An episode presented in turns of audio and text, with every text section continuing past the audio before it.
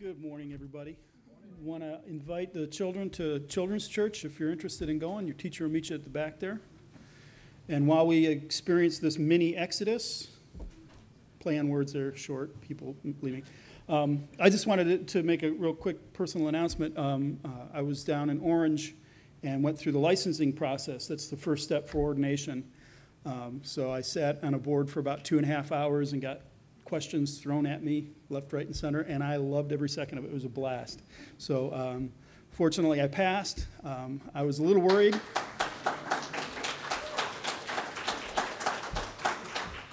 Thank you. I was a little worried because they were setting up a stake and gathering kindling, and I thought, you know, they take this stuff pretty seriously, but I survived.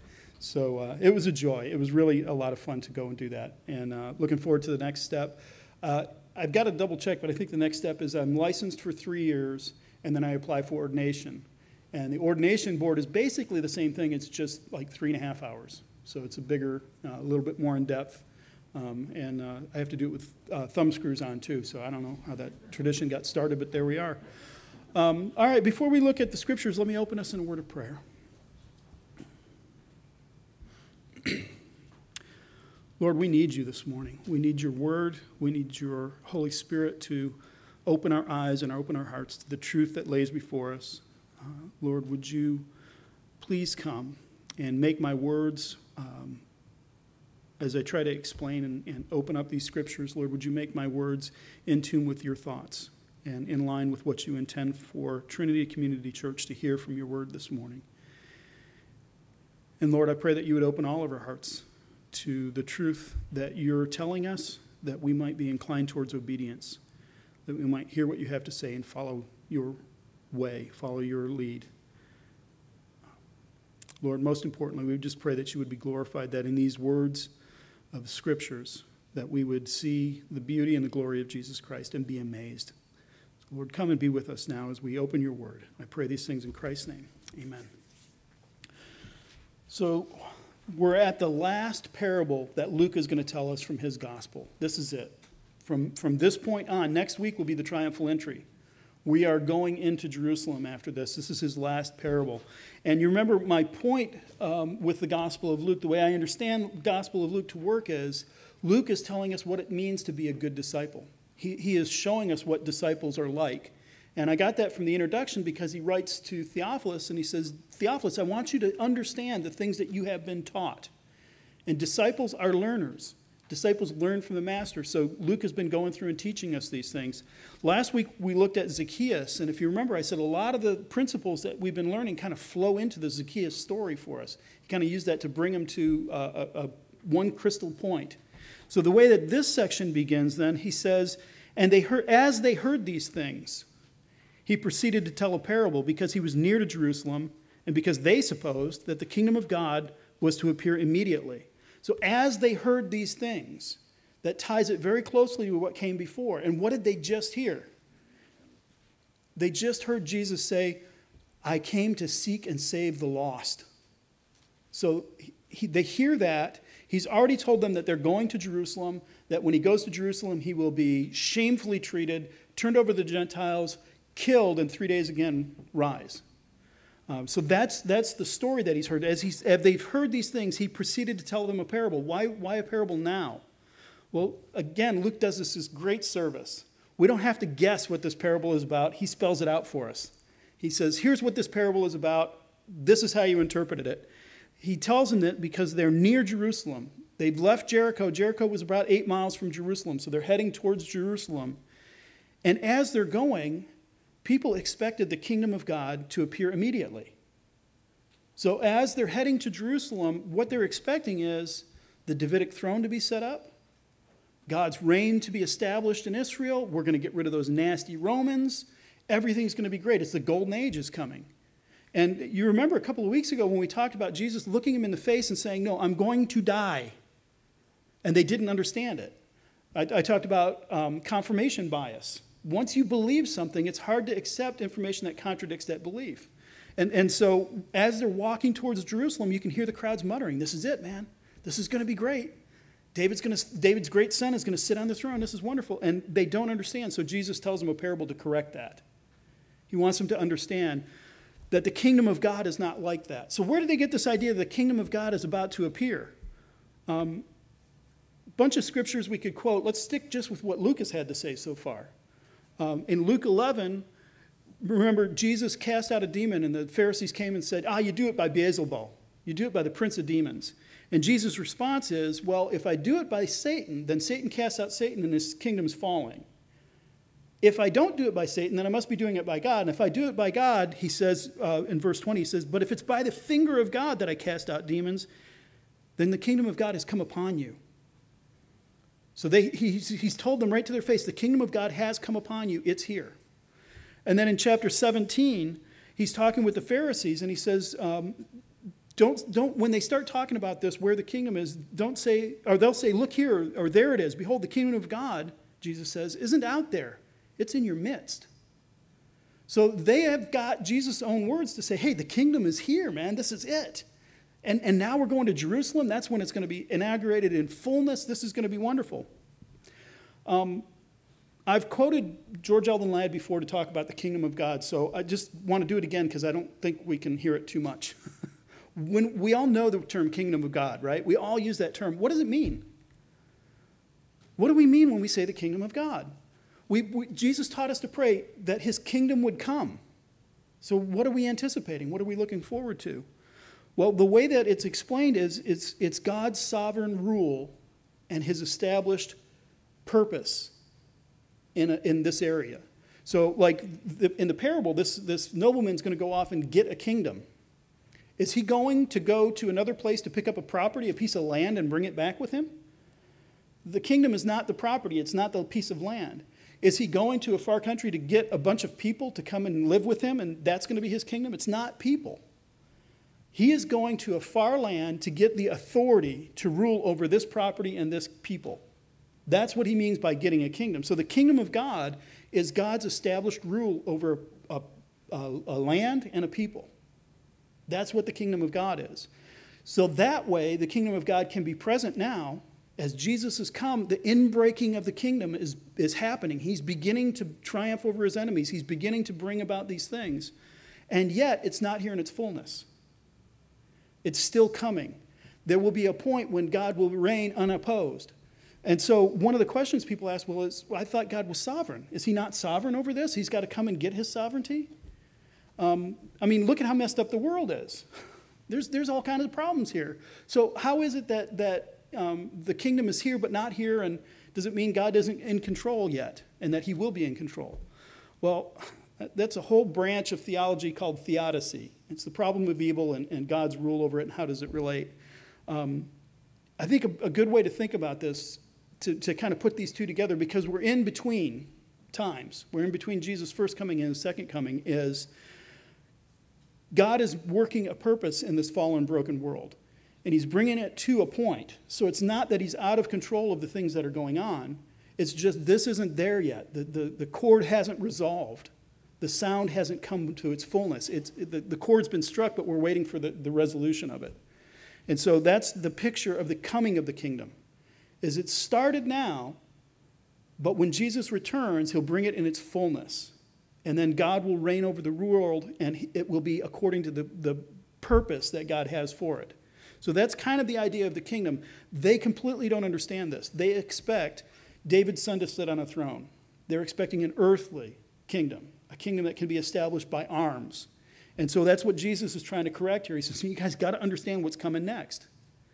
So the question that this, this uh, thing deals with is what are we supposed to do in the meantime? So, what, what are we to do while the king is away? Jesus is going to go to Jerusalem. He's going to be killed. He's going to rise again, and then he's going to ascend to heaven. And we're not going to see him for a long time. So, what do we do in the interim? What, what is our role now that we're waiting for the king to come back? Well, what we're going to see is in this parable, as he unpacks it for us, we're going to see the departing instructions. Then we're going to have him come and assess uh, the situation upon his return, and then he's going to render his judgment. So he's going to give us departing instructions. He's going to assess how those instructions have been followed and then render judgment at the end. So his, his departing instructions, then, starting in verse 12, he says, um, starting in verse 12, he says, He said, Therefore, A nobleman went into a far country to receive for himself a kingdom and then return. Calling ten of his servants, he gave them ten minas and said to them, Engage in business until I come. So that sets the stage here. So this nobleman is going to receive his kingship, he's going to receive his kingdom. So he's, he's heading off to a far country. What Jesus is cluing us in here is he's going to be gone for a while. Back in this day, they didn't have jets to take them to a far country and back in, in 30 minutes or something. When you were going to travel to a far country, that's like traveling from, say, Israel to, uh, to uh, uh, India and back. That's going to be a long journey. So Jesus is cluing us in right here up front. This is going to take a while. I'm, I'm heading off to a far country. Jesus is the nobleman, and he's going to get his kingship in this far country. He's going to be gone. So don't be surprised that it's been 2,000 years and he hasn't come back yet. Skeptics like to click their tongue and point and go, oh, yeah, you know, still waiting. Um, uh, Hitchhiker's Guide to the Galaxy, the, the restaurant at the end of the universe. Uh, the universe collapses, and then this prophet suddenly shows up and go, Did I make it? you know, they're trying to make fun of this idea that Jesus is going to return. He warned us up front it's going to be a while. And so while I'm gone, here's what I want you to do. He gives them minas, and he, he says, I want you to take this and I want you to invest it while I'm gone. Do business with this. What I've given you, what I've entrusted you, you do business with that until I return. So it's not, he's left the house and just, you know, have fun, you guys. He's given instructions. So what, what's a mina other than a bird? He didn't hand them birds. A mina was a, a, a, about equivalent to about four months' wages for an average worker. So a mina is not a huge amount.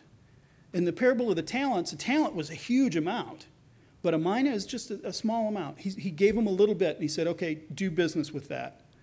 Um, so what do those minas represent in this parable? What's that supposed to be for us? He didn't give us money when we became Christians.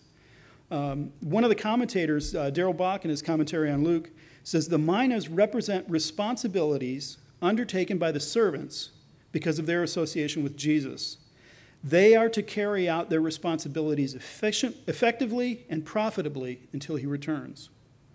So the minas represent the responsibilities that the king's given he doesn't enunciate them here, he doesn't list them here. He just says, The king is going and he's given you these responsibilities. Use these responsibilities, use these talents, use these things that he's given you wisely and multiply them because when he comes back, he wants to know how you've done. So, that idea of the responsibility, I think that kind of works because what happens to the bad servant at the end? The good servant says, he says, Hey, you've done well with a little, I'm giving you much. The bad servant, he says, Take what he's got, since he didn't use it well, and give it to the other guy. So to the one who's been responsible, more responsibility is given. But to the one who's irresponsible, he, what he has is taken away. So I think that's what he's talking about for us, is he's looking at us and he's saying, here's the responsibilities that you have, you disciples. If you're going to be good disciples, this is what you have to do. And I expect you to do it, and I expect it to produce uh, fruit. I expect it to, to mean more. So, what are the responsibilities then? Come on, Luke, don't do this to us. You got to unpack that for us. Well, as we've been going through the Gospel of Luke, I've been trying to over and over again to point to here's the discipleship principle. This is what disciples do. Luke has been beating this into our head for months. This is what a disciple does, this is what a faithful disciple does. But you know, the beginning of this, it says, as he said these things, or as they heard these things looking back to the story of Zacchaeus. And if you remember last week when we looked at Zacchaeus, I said, hey, Zacchaeus is great because it's this, this kind of culmination of all these different things that he's been teaching us. We see it reside in this one pair or this one story about Zacchaeus. So what do we learn there? I know you all have your notes and memorized it from last week because, you know, hang on every word I say. So let me go ahead and refresh my own memory. And you guys can just kind of, you know, come along for this. So first of all, Zacchaeus, um, he climbed a tree this rich man climbs a tree and humbles himself. He's got childlike anticipation of Jesus coming. He looks at the crowd, he can't see, and so he acts like a little kid and he climbs a tree. And so for Zacchaeus, we're supposed to have this childlike anticipation of Jesus. We're waiting for him to come. So he's going to be gone for a while, but we've got to be anxious for his return and watching for it, anxious for it. The second thing was humility, right? He humbled himself in front of this giant crowd of people by climbing a tree. We said humility was a sign, it's a mark of, of a disciple. And humility defined biblically is understanding ourselves right before God. Not before the crowd, but before God. I have a chance to see Jesus coming. I don't care what the crowd says, I'm climbing the tree. I want to see this God. So there's a, that element of humility. And then when Jesus tells him, Come on down, Zacchaeus, I'm coming to your house, there's this joyful receiving of Jesus. Receive him joyfully. And, and the illustration I used last week was not like an Airbnb where you put him in the guest room. And, you know, here's a bottle of water, here's some snacks, there's your room. When Zacchaeus brought him in, he brought him into his living room and he said, You're in my entire house. And so that's another discipleship principle is joy, joyfully receiving Jesus into all of our lives, not just the guest room. And then how did Zacchaeus respond in the end? Jesus didn't even ask him to do it. He looks at Jesus and says, If I've defrauded anybody, I'm giving it back fourfold. And half of what I've got is going to the poor. So the other discipleship principle is just live, being full with who Jesus is in your life and giving freely to others, outflowing of everything that you have to others. So that's just in Zacchaeus, there's some discipleship principles. There, my friends, are your minas. Invest them. That's the picture that we see here. So the next thing that happens, it seems like it's out of place. He says, But his citizens hated him and sent a delegation after him, saying, We do not want this man to reign over us. What is up with that? Why is this even in the parable? Well, there's a historical context to this story.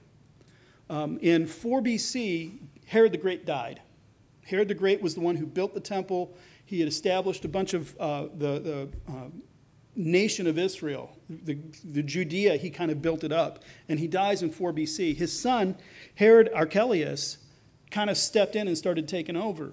Well, he didn't have the authority to do that. He's got to get the authority from Rome before Archelaus takes over. So, one of the things that he does is on Passover, there was getting some unruly people in the temple. He killed 3,000 people in the temple, had them executed in the temple, and then canceled Passover that year. And so he was obviously not a very popular king. He was a ruthless guy, and he was going to go to Rome and get his kingdom and come back and say, Now I rule over you. Well, as he's sailing to Rome, the Jews sent a delegation to Rome ahead of him and said, We don't want this guy ruling over us. So what happened is Archelaus comes to Rome and he bows to Caesar and he's expecting to be made king, but Herod's, Caesar's already heard what's going on with this guy. And so he says, instead of king, you'll be tetrarch, which is part of a divided kingdom. You'll be a ruler of a portion of the kingdom, not the whole thing, until you can prove yourself. If you prove yourself to be a good king, then I will give you the title of king, which, by the way, never happened. Um, so this is the picture: is this delegation going and saying, "We don't want this guy," because Archelaus is a really a tough guy. He's really mean, and we don't want him ruling over us. So Jesus introduces this picture, and he says, so as I'm the nobleman, I'm going off to receive my kingdom, there are people who don't want me to rule over them. And so, what this does, I think, is it shades the, the crowd's understanding of what's going on. They're looking at that nobleman and equating him with Archelaus and saying, he's a bad dude. Yeah, we don't want him ruling either. And so they must be anticipating, well, what's going to happen to these folks he's given minas to? They're, they're going to get their heads taken off or something. This is going to be terrible. So Jesus has already slanted us to think of this, this nobleman as a really severe guy. And that's the picture that those, those citizens who hate him are. That's what that's there for. So then, what really happens? So Jesus continues. He, re- he returns, and he, as he returns, he's going to assess the situation. So, starting in verse 15, when he returned, having received the kingdom, he ordered the servants to whom he had given the money to be called to him. And the crowd must have gulped at this point. This is going to be bad. That he might know what they gained doing business. The first came to him and said, Lord, your mina has made 10 more. So he's got 11, right? He's got the original mina, and by the way, Lord, here's 10 more. And the, the, the king now says, Well done, good servant, because you've been faithful in very little, you shall have authority over 10 cities. I gave you one mina, four days' wages, and you were faithful with the little tiny thing I gave you. Now you are the ruler over 10 cities in my kingdom. That's, that's, a, that's a district. That's a huge bit of ruling. I mean, like cities here kind of blend into each other. There, they were big outposts. So this man now has this giant territory that he's, he's sovereign over. He's going to rule over these cities for the king.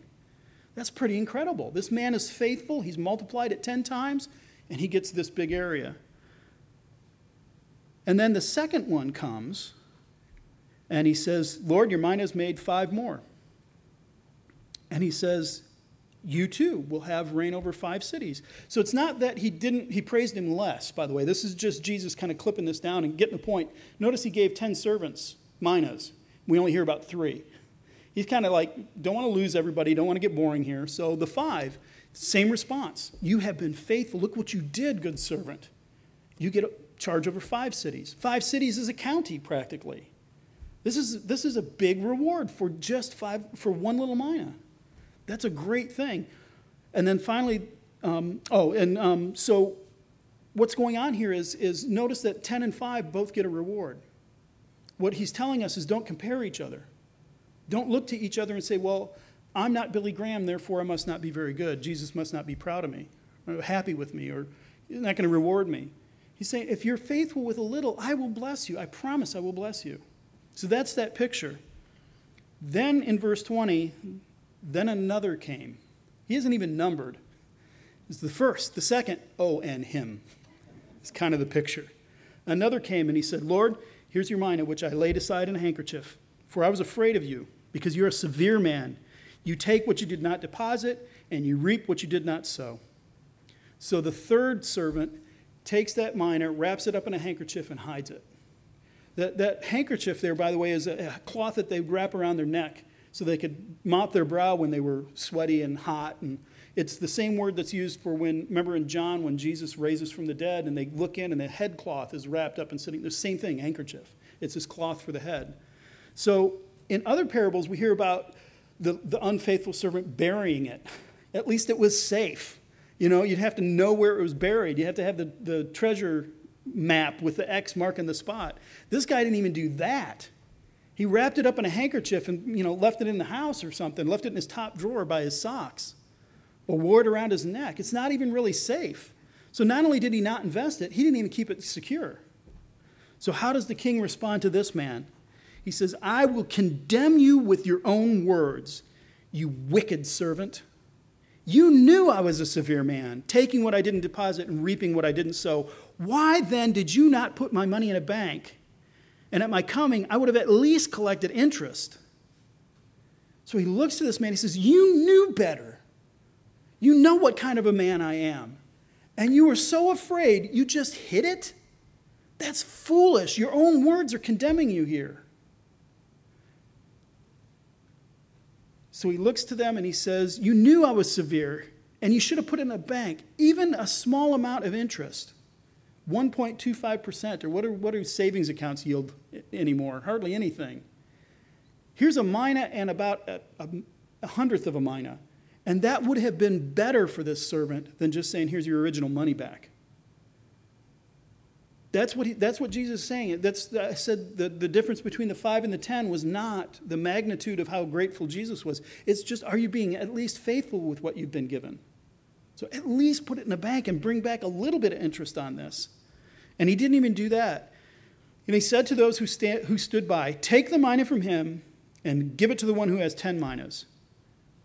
And the crowd, like a Greek chorus, says what we're all thinking, but he's got 10. Actually, he's got 11 because he's got the original, he's got 10, and now you're giving him another one, he's got 12? How is that fair? So, like a Greek chorus, we're all with these folks saying, What are you thinking? And so the king Actually, Jesus speaking in the, in the place of the king says, I tell you that everyone who has, more will be given. But from the one who has not, even what he has will be taken away. When he called the servant wicked, the word there is evil. When Jesus says, uh, teaches us to pray, and he says, uh, Lead us not into temptation and deliver us from evil, deliver us from the evil one. That's the same word, poneros. It is evil. When Jesus encounters demons that have possessed people, they are evil spirits that he encounters and he casts out. And so he looks at this servant and he puts him in that category. You are evil for not doing what I told you. You knew better and you still didn't do it. So what you have is taken away from you. You get nothing. You lose what you had. You had opportunity here. So the, the question I think that we need to ask ourselves is well, how do I avoid being wicked? How do I stay away from being the evil servant? How do I not squander what the Lord has given me in this time that I'm waiting for Him? So uh, here's some thoughts that I had about this. How do we spend our as well, is what I'm asking. How do we invest them well instead of being afraid and tucking them in a cupboard? First of all, you ever hear people say, um, I wouldn't want to worship a God who's so harsh. I wouldn't want to worship a God who's so, who's so mean like that. Do you realize what a foolish thing that is to say? If you know that this God is that harsh, wouldn't you want to be on his good side rather than say, well, I'm not going to, I'm not going to have anything to do with him? You're inviting the harshness. So if you don't want to squander the money you've been given, recognize that Jesus is going to demand a high cost. He is going to demand from you something at his return. And recognize he's demanding, he's not asking politely. I have given you this and I, I expect the return. So if, if you imagine that this, this God is that harsh, then it really makes a lot of sense to get on his good side and do what he's asking. Um, why? Well, because look what he gave to his servants upon his return. He didn't beat them, he gave them great reward. Multiple times what he had, they, he had given them in, uh, in the minas, he gave this guy 10 cities. That guy's set for forever. He's going to have great income because these 10 cities are going to support him. So maybe your idea that this God is so harsh isn't exactly right. Maybe, maybe this, this king who returns isn't as mean as you thought he was. Maybe isn't as stern as the wicked servant believed he was. Actually, he's quite generous in his return. So if harshness is what you encounter first, be on the better side of that. Avoid the harshness. Because when you avoid the harshness, there's a generosity, there's an overflowing generosity. And there's no guarantee that the evil servant's assessment was correct. He was biased. He thought this guy was rough. So the first thing is maybe he is harsh and you don't want to be involved in that. The second thing to think of is work for the reward. There was a reward offered to these guys. And, and so we should be working towards that reward. I steal this liberally from John Piper, by the way. I want to be right up front about this. Luke is littered with the promises of reward. So let me just read a few of them to you. Luke um, 6.23, Rejoice in that day and leap for joy, for behold, your reward is great in heavens, for so their fathers did to the prophets. Blessed are you when people hate you, because your reward will be great in heaven. Luke 6:35 Love your enemies and do good and lend expecting nothing in return and your reward will be great and you will be sons of the most high for he is kind to the ungrateful and the evil. So he's telling them look if you want to be a giving person work for the reward. A few weeks ago, um, we were talking about using your wealth to gain friends. Remember that? He says, welcome them, gain friends for yourself. Use the money you've been given to gain friends for yourself so that they will welcome you into eternal dwellings. Not to purchase the eternal dwellings, but to stuff them full of your friends. That's a reward, is to, to go to heaven and see all of these people that you've ministered to waiting to welcome you in. That, that's a reward to work for, that's, that's an incentive. And then Jesus in uh, Luke 12 says, Sell your possessions and give to the needy. Provide for yourself money bags that do not grow old, with a treasure in heaven that does not fail, where no thief approaches and no moths destroy. Go to heaven where you get a reward that can't be taken away from you.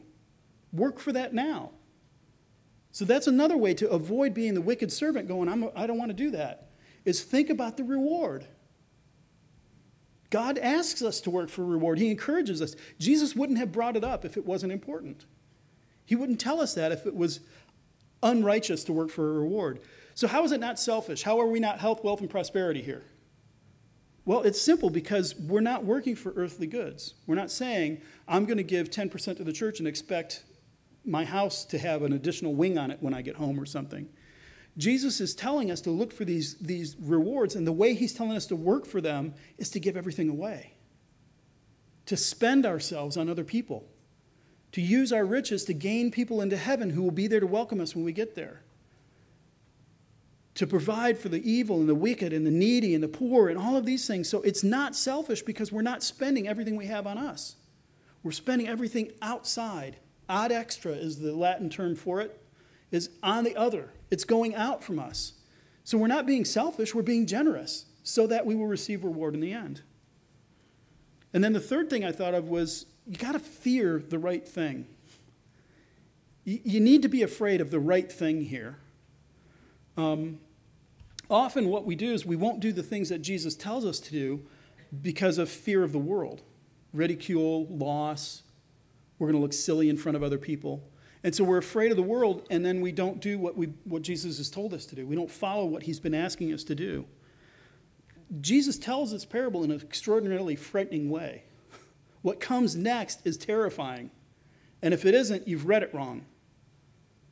He says, Bring my enemies before me and slaughter them. That's an arresting thing to hear. So, what we have to do here is be afraid of the right things. Now, I know what you're thinking. What, what do you mean be afraid? The Bible says perfect love casts out fear. 1 John 4 18, right?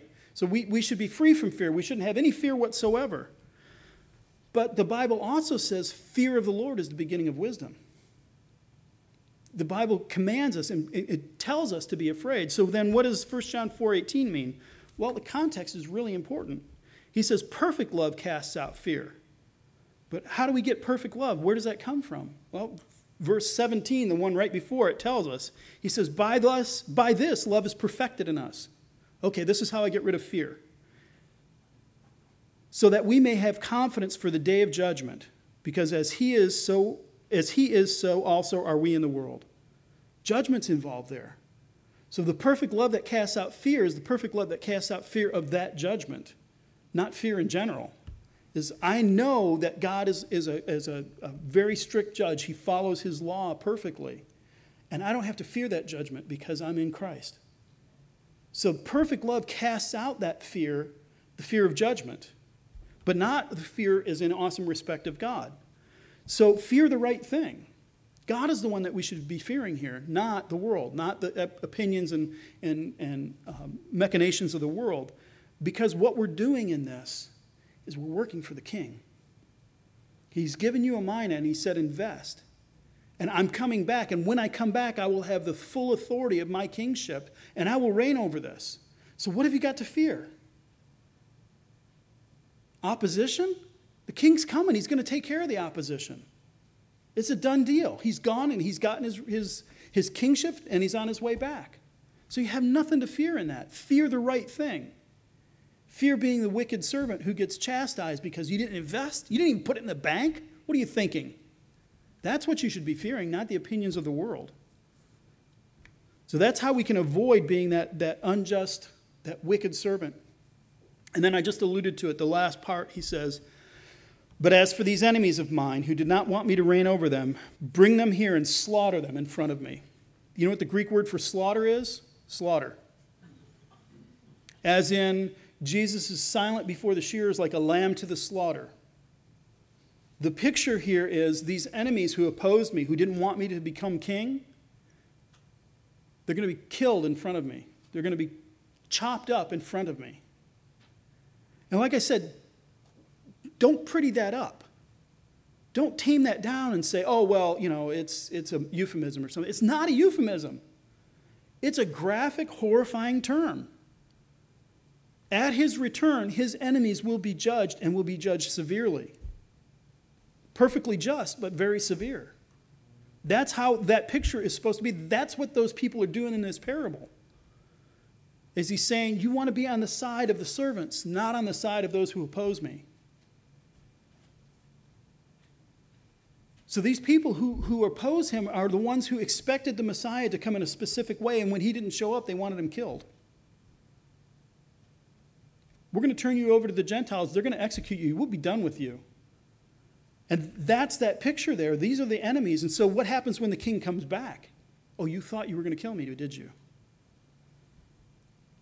It's supposed to be scary. And, and I think the reason that Jesus ends this parable with that is he's trying to remind us of what he's given us that mina for. That mina, those responsibilities, those talents, those gifts, those skills that he's given us, and he said, I want you to invest them now He's saying, These enemies of mine, I want you to turn them into my friends. I want you to go out to these people who oppose me and tell them about who I am, and then they'll be in heaven waiting for you to welcome you in. I want you to use your skills, your talents, your abilities to gain for me followers. And I don't want you to be that wicked servant who loses everything at the end. This is important for us because where we go next is to Jerusalem, and we watch Jesus walk into a bear trap. He's going to be executed. He's going to be arrested. He's going to be uh, poorly treated. He's going to be scorned and spit on. And so at that point, as we're going through that, we can lose hope and we can think, oh my gosh, he's defeated. But this picture is supposed to ring in our ears and tell us when he comes back, it's not going to go well for them. And by the way, um, some of the commentators were saying that this is a picture of um, the Jews, because the Jews opposed him. Um, it was the Jews who went to Rome to oppose Archelaus, right? So it must be the Jews here. What did Jesus say about his trip to Jerusalem? He said, I'm going to be poorly treated, spit upon, and handed over to more Jews. Be handed over to the Gentiles. And then I'm going to be executed. Nobody gets off in this. We don't get to point to one other group and go, oh, it's all them. This is us. His enemies are not just the Jewish leaders who opposed him. They're done. They're done. Their, their um, punishment has been handed out. This is everybody who opposes Jesus. And so that should hopefully arrest our hearts and think we have got to get the gospel out. We have got to tell more people about this. The reality of what awaits them when the king returns is not good. We want them to hear about the true and the living king. And so some of the things we're doing here as a group is we're doing alpha and inviting people to come in and hear this story of who God is. We're doing an outreach at Antelope Valley College. We're going to go and hand out water bottles to people and wish them well on their finals. How is that rescuing them? It's at least putting a positive face on the church and saying, hey, we care and we're engaged. And if people want to stick around and talk, we are going to preach the gospel to them. These are the things that we're trying to do. The little bits, you've been given a mina, right? Four months' wages. That's it. Take that little bit that you've got and invest it. When we get to heaven, we're not going to be measured against Billy Graham. Billy Graham was given a mina. He was given a, a talent at speaking, at public speaking, at, at sharing his testimony, sharing the gospel, and his mina yielded hundreds of thousands of people. That's not the benchmark for us. We don't get measured against Billy Graham. We get measured against, I gave you a mina, what did you do? Because remember the foolish servant? Look, dude, if you put it in the bank, I'd be happy right now. You didn't even do that. So we work, we take steps, we do the little things that we're called to do now. And we trust that our Savior, our Lord, our reigning King who will come back will bless and multiply those things. So, what is it that, what's your mina this morning? What have you been entrusted with? Which skills did God give you? Which spheres of influence? What people do you know? Who are you connected with? How are you sharing? That's the mina. And He's not asking you to Billy Graham that thing up. He would be happy if you put it in the bank and got some money back on it. Invest in one person. Better if you get 10 because then you get 10 cities, right? So, you know, we're supposed to work for the reward. I just wanted to point that out. But that's the warning for us is understand the nature of the kingdom. Jesus is going to die. He's going to be gone for a long time. And when he comes back, there's reward for us. So work for the reward. That's what the king said to do while he's gone. You ever seen those, those joke t shirts, look busy, Jesus is coming? That's actually not a bad phrase. Instead of look busy, I would say be busy, Jesus is coming. You know, he's going to return. That's, this parable is showing he's going to return and he expects you, you to have been busy about the things of the kingdom. So be busy about the things of the kingdom. You can't lose. You cannot lose on this deal.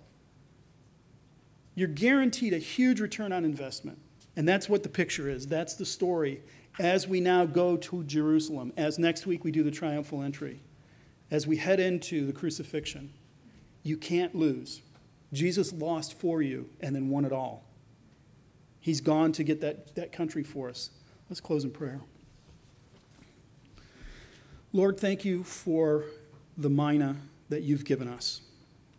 We're not worthy of it. We didn't earn it. We didn't uh, graduate from business school to demonstrate how great we are at it. Lord, you simply handed it to us and said, invest. And so, Lord, I pray that we would, by the power of the Spirit, by faith and trust in the promise of the gospel, by longing for the reward that waits us in heaven, Lord, would you empower us to invest well? And Lord, I'm going to just ask for 10 cities. I pray that all of us would wind up with 10 cities, that we would take that one mina and multiply it so well that we would all be in charge of great things. Father, make us faithful in the little thing that you've given us now so that we will be faithful with the great things that await. And Lord, above all of this, it's not about us and which street our mansion on is, is on in heaven. Lord, this is about the King who returns and grants great favor. So grant us the faith to trust that you will do these things and that we, we are representing our King in our investments. And Lord, I want to pray for our Antelope Valley College outreach this week that you would get us in contact with people who you are calling to yourself, people who need to hear the gospel. And Lord, I pray, like last time, that people would be totally confused by what a church is doing there. We don't want a thing. Lord, take that little mina and multiply it for us, we pray. Jesus be glorified, our reigning King. Amen.